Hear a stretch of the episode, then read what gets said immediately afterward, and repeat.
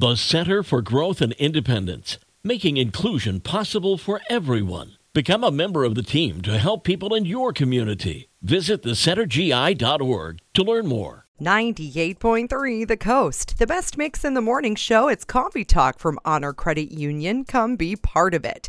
Who says a snack has to refer to chips or cookies? Spending most of the day stationary is unavoidable for a lot of us these days, but researchers from the University of Toronto say that periodic activity snacks may help maintain both muscle mass and quality.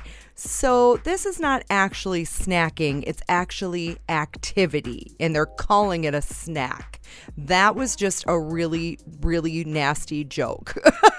so, what they're talking about is getting up every so often, taking short little brisk walks, maybe two minutes here and there, or just standing up at your desk and maybe doing some squats in place. Anything to get yourself moving a little bit. They say every 30 minutes can improve your protein synthesis. And apparently, if we just sit around all day and don't move, we're going to lose muscle mass, and that's bad. So, this is very new. I've never heard of anyone referring to activity as a snack.